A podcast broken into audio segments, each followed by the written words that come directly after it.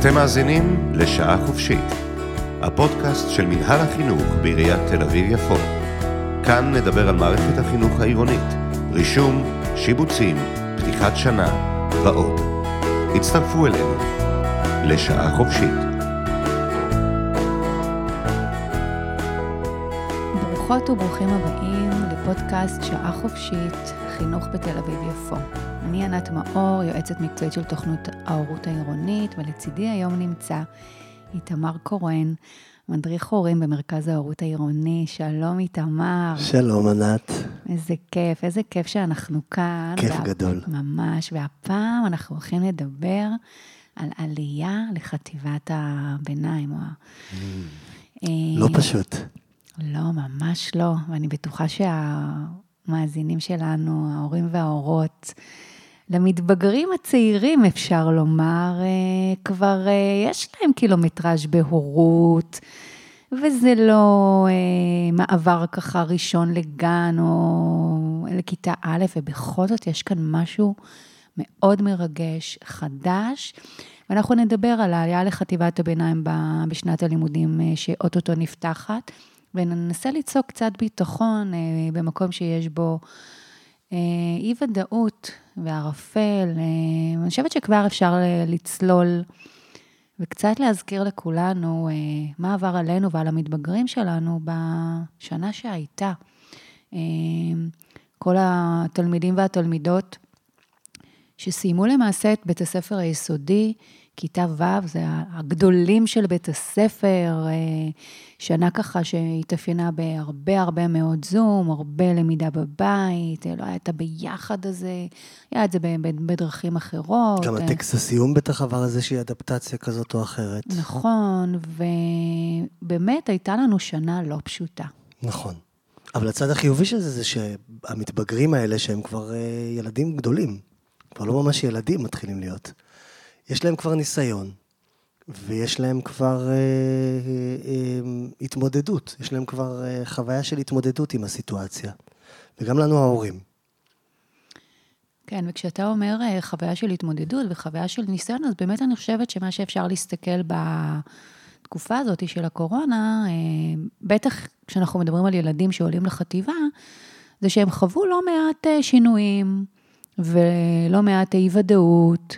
והנחיות שמשתנות כל הזמן, בהסתגלות למצבים חדשים, אה, בידוד, סגרים, אה, קפסולות, אה, כן לומדים, לא לומדים, לומדים בזום, מגיעים, ויש לנו כבר ניסיון. וכשאנחנו אומרים שיש לנו ניסיון, אנחנו אומרים למעשה לנו ולילדים שלנו שאנחנו יכולים. גם, נכון, גם אנחנו יכולים, וגם יש פה את המערכת, יש פה עוד שחקן, וצריך לזכור שיש פה מערכת ולסמוך על המערכת שהיא מיומנת. זאת אומרת, אני מכוון לזה שאת תיארת את השנה האחרונה כשעה, כשנה לא פשוטה, אפילו כאוטית בהרבה מובנים. יש כאלה שקוראים לה שנה האבודה, וזה יכול להכניס איזשהו מתח להורים מסוימים, איך הילד יגיע לחטיבה עם פערים כאלה ואחרים, אה, שלא ב, כמו בשנים קודמות, אז בואו נזכור שהמערכת הייתה פה גם בשנה הזאת. זאת אומרת, זה לא שאנחנו הגענו ממדינה אחרת, ולסמוך על המערכת שגם הם, אנשי המערכת, יודעים אה, שיש להם פה פערים שהם יצטרכו להשלים אותם השנה. אה, יהיו מתווים שאולי ישתנו, והם הם, הם ינהלו איתנו דיאלוג על הדברים האלה. צריך לזכור את זה. ואנחנו ננסה אולי עכשיו, באמת בזמן הקרוב, ל, ל, ב, ב, בשיחה שלנו, אה, להפריד גם קודם כל בין הדברים שיש לנו עליהם שליטה לדברים שאנחנו צריכים לסמוך על המערכת, ואז מה אפשר לעשות בתוך הדברים האלה שבהם יש לנו את השליטה הזאת. נכון, והמקום הזה לוקח אותי לזה שלמעשה כולנו, אה, כל ההורים וההורות, אה, נמצאים באותה סירה. הילדים של כולנו חוו את החוסרים האלה. כל הילדים שעולים לחטיבת הביניים, גם אם יש פה עכשיו אה, הורה או הורה שהגיעו לארץ אה, משליחות או משהו והילדים נכנסים לחטיבת הביניים, כולם חוו קורונה השנה הזאת, נכון. בשנה וחצי האחרונות, ככה שאנחנו כולנו באותה סירה, ולכולנו יש מכנה משותף. מה שכן שונה השנה משנה שעברה, זה שזו הפעם השנייה שפותחים שנה אה, בזמן קורונה. ויש נכון. כבר ניסיון, וכבר יודעים איך לעשות את זה, ולמדו והשתפרו, ואפשר כבר להתחיל את השנה עם, באמת עם הניסיון שכבר צברנו, שאפשר להסתכל עליו כיתרון מאוד מאוד גדול. אז כשאנחנו באמת מסתכלים על המעבר לחטיבה, אני חושבת שאחד הדברים הראשונים שכדאי שנתבונן בהם, אה, וגם ההורים שמקשיבים לנו עכשיו, אה, מה מעסיק את המתבגרים שלנו לקראת המעבר לחטיבה? מה הם, אם אפשר להגיד ככה, אה, שלוש נקודות ציון, או שלושת האבנים הגדולות שמעסיקים אותם? ממש ברמה המחשבתית, היומיומית, החברתית, התעסוקתית, איך, איך שלא נסתכל על זה. ואני חושבת שהדבר הראשון זה באמת הסביבה החדשה. נכון. זה שונה. חטיבה שונה מבית ספר יסודי, אה, גם מבחינת האמצעים שיש, הכלים, החצר, המבנה, אה, גם מבחינת סדר הגודל, האנשים, הילדים, הגודל שלהם, כמו שאמרת, היינו ו"ים, היינו הכי גדולים. עכשיו אנחנו זייניקים, הקטנים יותר, בטח אם זה חטיבה שהיא חלק מבית ספר שש-שנתי, אז יש גם תיכון לא רחוק. אמ, זה משנה גם ברמת ההתארגנות והניידות, לפעמים זה רחוק יותר, צריך לנסוע. כן, צריך אוטובוס או איזושהי הסעה. נכון, זה דורש איזושהי היכרות מקדימה שאנחנו צריכים ויכולים לעשות עם הילדים שלנו. הנה רמז לאחד הדברים כבר, אחד הכלים. אז זאת הסביבה באמת, היא שונה, יש שיבוצים אחרים, משנים את הכיתות, פתאום יש יותר כיתות או פחות כיתות במבנה. כן, אם היינו אה, רגילים לשתיים, שלוש כיתות אה, ו', אז פתאום יכולות להיות שבע, שמונה, תשע. נכון, פתאום אני בזין שבע. לגמרי, ועשר כיתות זין, וגם יש אה, כללים חדשים בבית הספר. שאנחנו צריכים ללמוד את התקנון החדש של בית ספר, מה מותר, מה אסור, מה מקובל, מה לא מקובל. אפילו ההתנהלות הפיזית היא לפעמים שונה. ביסודי הרבה פעמים יש כיתת אם, שהמורים עוברים בין הכיתות. מגיעים אל הכיתה, המורים המקצועיים, ובחטיבה הרבה פעמים אני צריך להיות יותר נייד או ניידת. אני צריך לעבור לכיתה הספציפית שבה יארך השיעור הבא, זו התנהלות אחרת. נכון, אז, אז זה לגבי הסביבה. הדבר השני שאני חושבת שאנחנו יכולים להצביע עליו, זה באמת האתגר הלימודי. ואנחנו יודעים שישנה קפיצה, קפיצת גדילה, אפשר לומר, של אה, אה, החומר, התוכן, הדרישות. אה, בכיתה ז'... היחס של המורים לתלמידים הוא, הוא בדרך כלל קצת שונה. נכון. כבר פחות כבר... אה, עוטף ו... פחות ו... מאכילים בכפית. נכון, מצד שני, אבל גם יש לזה את הצד הטוב. זאת אומרת, זה לא משהו מנוכר, זה הרבה פעמים גם יותר סומכים, יותר מאפשרים, צריך לראות גם את הצדדים הטובים. נכון, ואני חושבת שעוד אה, דבר, כשאנחנו מדברים על האתגרים הלימודיים, באמת למעט המקום של החומר הלימודי והרמה, אז התלמידים, המתבגרים והמתבגרות שלנו, יפגשו מורים שונים. הרבה יותר מבחינת כמות, ואני חושבת שעוד נקודה שחשוב להצביע עליה זה גם סגנון אה, הוראה שונה. יש מורים שונים, אה, עם אג'נדות שונות, עם סגנון הוראה, עם, שיטת למידה, דרך למידה, אפילו התקשורת עם התלמידים שלהם. גם ו... אנחנו ההורים, אם התרגלנו ביסודי, שאנחנו יכולים לדבר עם המורה אחרי שעות הלימודים, ולתת לה איזושהי אה, הכוונה כזאת או אחרת, דברי איתה מחר, תעשי כך או אחרת. פה זה לפעמים יותר מורכב, יש יותר אה, אנשים שמעורבים בסיטואציה, ואני כבר יכול להיות פחות מגונן ממה שהייתי רוצה אולי. נכון, והנקודה השלישית שאנחנו נתייחס אליה זה באמת המקום של הקשרים החברתיים. שיש לנו כאן אה, שני דברים. אה, אחד, זה באמת לשמור את הקשר עם החברים הקרובים שלי, שאני מגיע איתם מהבית ספר שלי, מהחממה, מבית הגידול שלי כביכול. אה, לצד שינוי. אם אני עוזב את החבורה הזו ומחפש חבורה חדשה, אם אני פותח את עצמי אה, לעוד איך אני מכיר, איך אני משתלב, אה, כשאנחנו יודעים שבגיל הזה, המקום החברתי הוא אחד מהשינויים שבני הנוער אה, עוברים, והמתבגרים והמתבגרות שלנו עוברים, איך אני מבסס את התדמית שלי מחדש, איפה אני מוצאת קבוצת ההשתייכות. האם אני עושה ערבוב, האם אני נשאר, מה אני עושה פה, וגם ב... כשאנחנו נשים בכוכבית בצד את כל עניין גיל ההתבגרות, שיש לו את המאפיינים שלו, שאנחנו לא ניכנס אליהם עכשיו. נכון, וגם המקום של הקשרים שאני יוצר, בין אם זה עם המחנך שלי, אה, אם זה המורים השונים המקצועיים שמלמדים אותי, אה, איפה אני נמצא בתוך כל המקום של הקשרים החברתיים והקשרים הבין-אישיים. ואני חושבת שאחד הדברים שחשוב שנגיד פה, אה, זה שההורים למתבגרים, ואני יכולה להסתכל על שנינו גם כ, כהורים למתבגרים, אה, ולך, אם אני לא טועה, יש אה, ילד שעולה... יש לי בן 14 ובת 12, עולה לט' ועולה לז'. כן, אז, אז יש לך ככה עלייה לחטיבה ועלייה לתיכון. אה, התפקיד שלנו קצת משתנה, ואנחנו צריכים לעשות איזשהו, מה שנקרא, עדכון גרסה. לעדכן את הגרסה ההורית, ואם עד עכשיו, חלקנו, לא כולם, אה, ויש פה אולי הורים עכשיו שאומרים, כן, כן, אני כזה, דאגנו וסידרנו והתקשרנו ועשינו, זה המקום שלנו לזוז טיפ-טיפה הצידה, להיות לצד המתבגרים והמתבגרות שלנו ולא במקומם, ולאפשר להם לעשות את הצעדים למי שלא עשה אותם עד עתה, ולמי שעשה אותם אז להמשיך וככה לחזק אותם.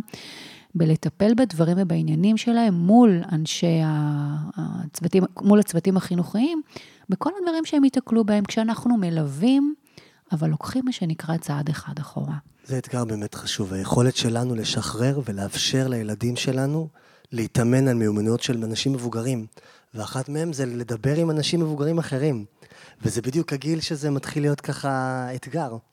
כאילו, נורא נוח, או הרבה פעמים נוח לשלוח אותנו, או לנו נוח ללכת ולדבר בשם הילדים.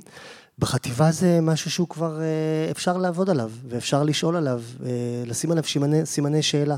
גם הצוות מיומן יותר בלדבר ישירות עם הילדים בגובה העיניים, ומאפשר את זה יותר, וגם אנחנו ההורים צריכים לתת לזה את המקום הזה, וכל שיחה או כל קושי שעולה מהילדים או אתגר, במקום להפוך אותו לרשימת מטלות, action items, אז אני אדבר, אז נעשה, או אז תגיד להם, או אז תעשי ככה וככה, במקום הוראות ופתרונות, ללמוד איך להפוך דברים לדיאלוג, איך להפוך אותם לשיח, איך להחזיק רגע את הדברים האלה בידיים בלי להיבהל מהם, בלי לנסות לכבות אותם. אז אה, כשאני שומעת את מה שאתה אומר, אני חושבת לעצמי איזה כלי הייתי יכולה עכשיו אה, לתת למי שמקשיב לנו בנושא הזה, וזה מדייק ככה לחשוב על התפקיד שלנו כהורים. ואני חושבת שכשאנחנו אה, מדברים אה, להורים למתבגרים ומתבגרות, יותר ויותר מתחדדת לנו הנקודה, מה שהיינו צריכים ככה אולי להפנים אותה קצת קודם, אבל היה לנו קצת קשה, זה באמת הרגע להבין באמת לשם מה נתכנסנו. באמת להבין מה התפקיד שלנו כהורים. אז נכון, אם אה, עכשיו היינו פה באיזשהו צ'אט והיו יכולים לענות, אז היו כותבים לנו לחנך ולהדריך ולאהוב ולדאוג שהם יהיו מאושרים. ואני רוצה לשים פה איזשהו כלי אה, ולתת להורים שמקשיבים לנו, אה, ולהזכיר לכולנו שהתפקיד שלנו כהורים זה להכין את הילדים שלנו לחיים. והנה, אנחנו כבר לא הורים, לא שנה ולא שנתיים, רובנו פה עם ותק כבר של מה שנקרא 12 שנות לימוד, גם בהורות.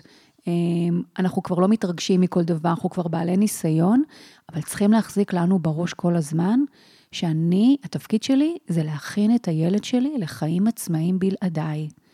והנה, יש לנו הזדמנות להתחיל ולהתאמן בדבר הזה. זה וכש, מאוד חשוב. וכשאתה אומר שלא נפתור לילד את ה... אה, ניתן לו פתרונות לדברים שהוא מביא, מה שאנחנו מאוד רגילים ונותן לנו הרבה מאוד משמעות, אז אני אומרת, בוא נבדוק רגע, אם אני יכולה או יכול לאמן את הילד או הילדה שלי למקום של, שהם יפתרו את הבעיות שלהם בעצמם. אני אהיה שם כדי לתמוך ולהוביל אותם, אבל לגמרי נשאיר את זה להם ונאמן אותם לעשות את הדבר הזה. זה אפילו הזה. לשנות משהו בתפיסה שלנו. זאת אומרת, אני לא... אני לא אזום קשיים לילדים שלי, חס וחלילה, אני לא אקשה עליהם באופן מכוון, אבל כשמגיע קושי, כשמגיע אתגר, אני אראה בזה הזדמנות מעולה ללמידה, כי בסופו של דבר הבית הוא סביבת הלמידה האופטימלית, שם יש את ההגנה, זה מגרש החול ומגרש האימונים. עדיף שיתאמנו בחוויות האלה ובהתמודדויות האלה עכשיו, מאשר בגיל יותר מבוגר, כשלא נהיה שם להחזיק להם את היד. וזה קל מאוד לשכנע את עצמנו שאנחנו עכשיו נתקתק את זה, כי זה יותר מהר, יותר יעיל, ואנחנו יודעים מה לעשות, ואחרי זה נשחרר להם את זה, אבל זה לא עובד בלי אימון. ואת האימון הזה הם צריכים לעשות, הם צריכים לעשות אותו עכשיו. אז הרבה פעמים יבואו, ויותר מזה, אנחנו מוסיפים פה כל הזמן ברקע את האתגר של גיל ההתבגרות, האמוציות, הטווח הרגשות הרבה יותר סוער. אמ, אנחנו נשמע הרבה האשמות, הרבה משפטים של מתחילים ב- אתם אף פעם לא, את תמיד, את כל הזמן, אה, משפטים כאלה פטליסטיים. למה רק אני? למה רק אני, ולמה את תמיד, ולמה אתם אף פעם לא. אה, ונראה מולנו אש בוערת הרבה פעמים, איזושהי סערה של רגשות שבאמת באופן אובייקטיבי קשה להם בגיל הזה עוד קצת אה, לווסת את זה, והם באמת רואים את זה כל דבר כאיזשהו משבר מאוד גדול, ואנחנו צריכים לזכור ש... לזכור איזשהו דימוי, יש דימוי שבעיניי מאוד עוזר בעניין הזה, להחזיק בראש. כשהילדים שלנו במערבולות האלה, אז הם בפיזית כמו מישהו ש, שנאבק עכשיו במערבולת בים, והגלים מנסים להטביע אותו, והוא מנסה להחזיק את הראש מעל המים, והגלים חובטים לו בפנים, והוא בסערה תרתי משמע. ובסיטואציה כזאת, כשמישהו נמצא, הדבר האחרון שהוא צריך לידו זה עוד מישהו שמנופף בידיים ומשתולל ברגליים, כי אז זה, אה, זה לא טוב לשני הצדדים. הדבר שהאדם מחפש באותה סיטואציה זה משהו להישען עליו, משהו לצוף עליו, משהו יציב ו, ובטוח. וזה האתגר שלנו, לבוא מנוהלים במקומות האלה. לקחת אוויר, להבין שאנחנו לא יכולים להישאב לדבר הזה, ואנחנו צריכים להראות איזשהו מודל של רוגע, של שלווה, של ביטחון, של שקט, של, של מצוף שיכולים להישען עליו. איזשהו קרקע, איזושהי קרקע, קרקע בטוחה.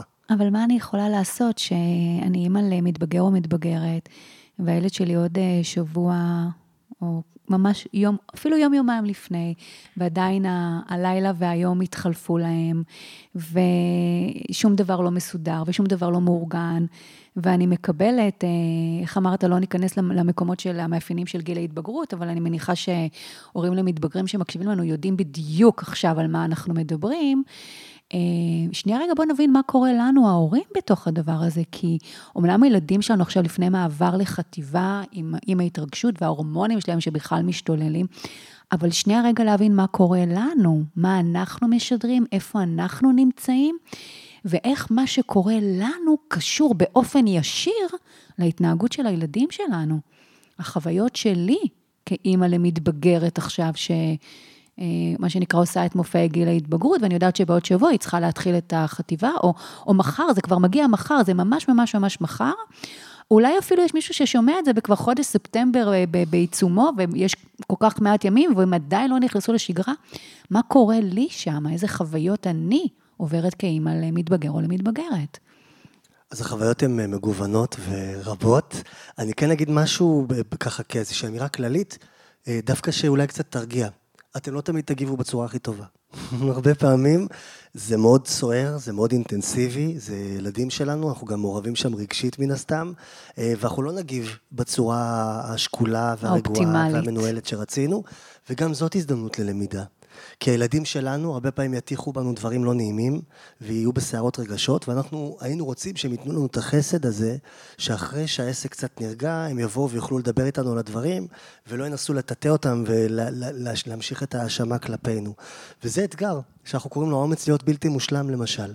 לבוא לילד או לילדה שלנו אחרי שהיה פיצוץ ולא הצלחנו להיות הקול השקול בסיטואציה, והיו ניצוצות משני הצדדים, לקחת אוויר, להירגע, להפגין נוכחות, לא להימנע מלהיות, מלהיכנס אליהם לחדר, לא באופן אלים, לא באופן פרובוקטיבי, אבל לא, לא, לא, לא להפוך את זה לאזור אה, אסור, או אזור שאנחנו מפחדים להיכנס אליו, דווקא להפגין שם את הנוכחות המיטיבה וה, והנמצאת, ולדבר על הדברים, להגיד, אני רוצה שנדבר, אני רוצה שנאוורר את זה, אני רוצה שנעלה את הדברים, בטוב, לא ברע, לא בקטע של אה, תחקיר אירוע.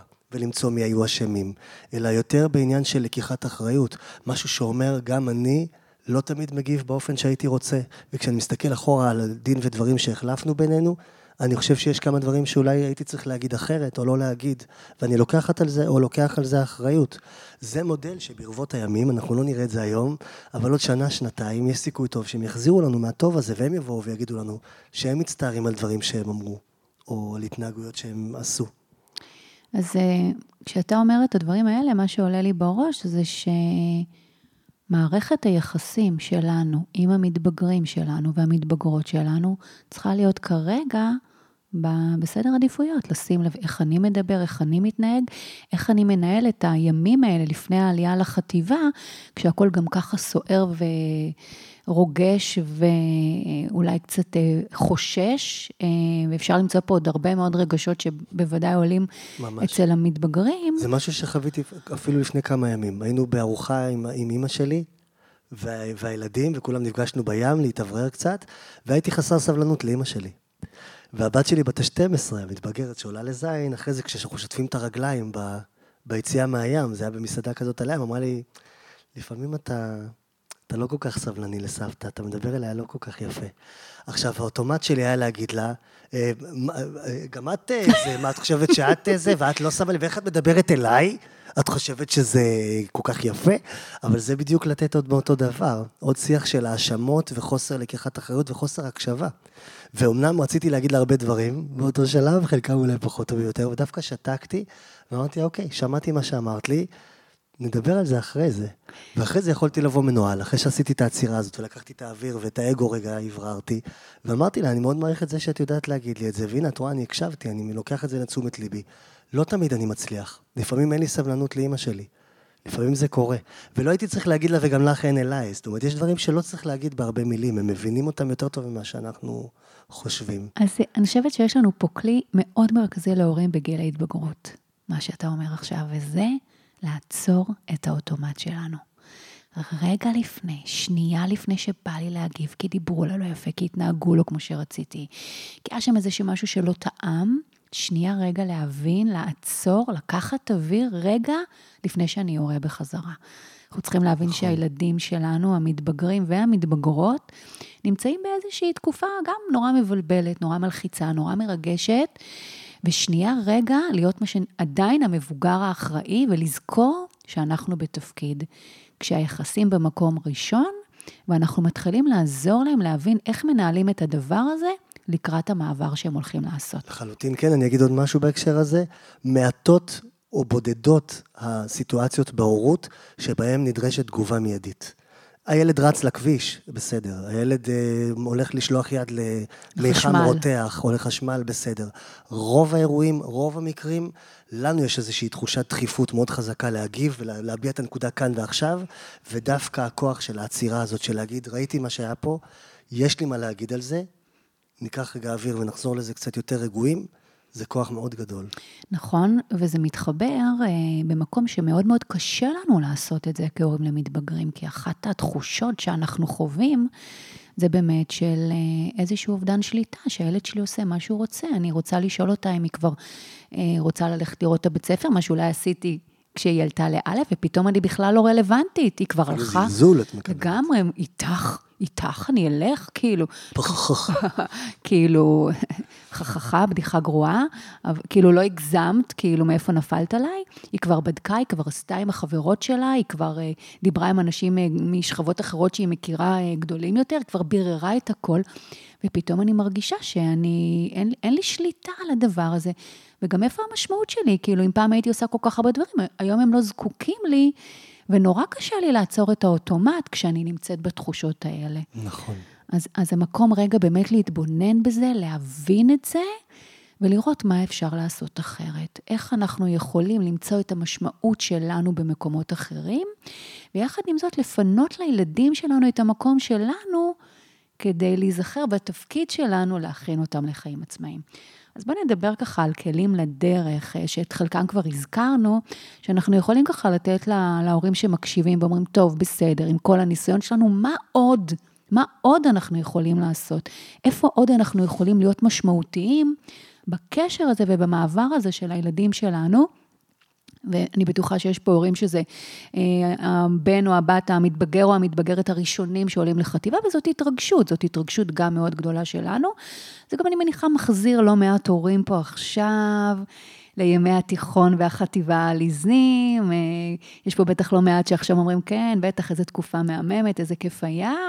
אה, רוב הזמן בכלל לא הייתי מגיעה לתיכון, הייתי מוצאת עצמי בים, ויש פה כאלה שאומרים, וואלה, זו הייתה תקופה מאוד מאתגרת, חברתית, התמודדתי עם הרבה מאוד דברים, והרגשות שלנו כאן מעורבים. אז מה אנחנו באמת יכולים, מה התפקיד שלנו אה, בתקופה הזאת עכשיו, לפני שמתחילים? יש הרבה דברים. קודם כל, נגעת בעניין הלימודי, אני כן אגיד על זה מילה. מה שהיה הוא לא בהכרח מה שיהיה. ילד שהיה תלמיד מאוד מתקשה ביסודי, יש סיכוי טוב שבחטיבה דווקא אה, פתאום יפרח. אז צריך להיזהר מדעות מוקדמות ומכל מיני החלטות קודמות. צריך לאפשר להם להפתיע אותנו. אנחנו צריכים לתת להם הרבה מאוד כוחות, כי ההתמודדויות שלהם יהיו לא פשוטות. בטח ברמה החברתית וברמה של הציפיות של המערכת. הדרך לחזק אותם זה להראות להם את הכוחות האלה ביום-יום. לנסות, לנסות לייצר לילדים שלנו איזשהו מונולוג פנימי של כוחות. ואת זה עושים על ידי משפטים ממש טכנית, שאנחנו נתחיל במשפטים כמו, אני מאוד אוהב לראות כש, היה לי מאוד נעים כש, מאוד עזר לי מקודם כש. אמ, ולפרט. אני, את, את העיניים שלי, את מותניים, לא יודע, החיים שלי, שזה נחמד, אבל אני אגיד לך גם למה.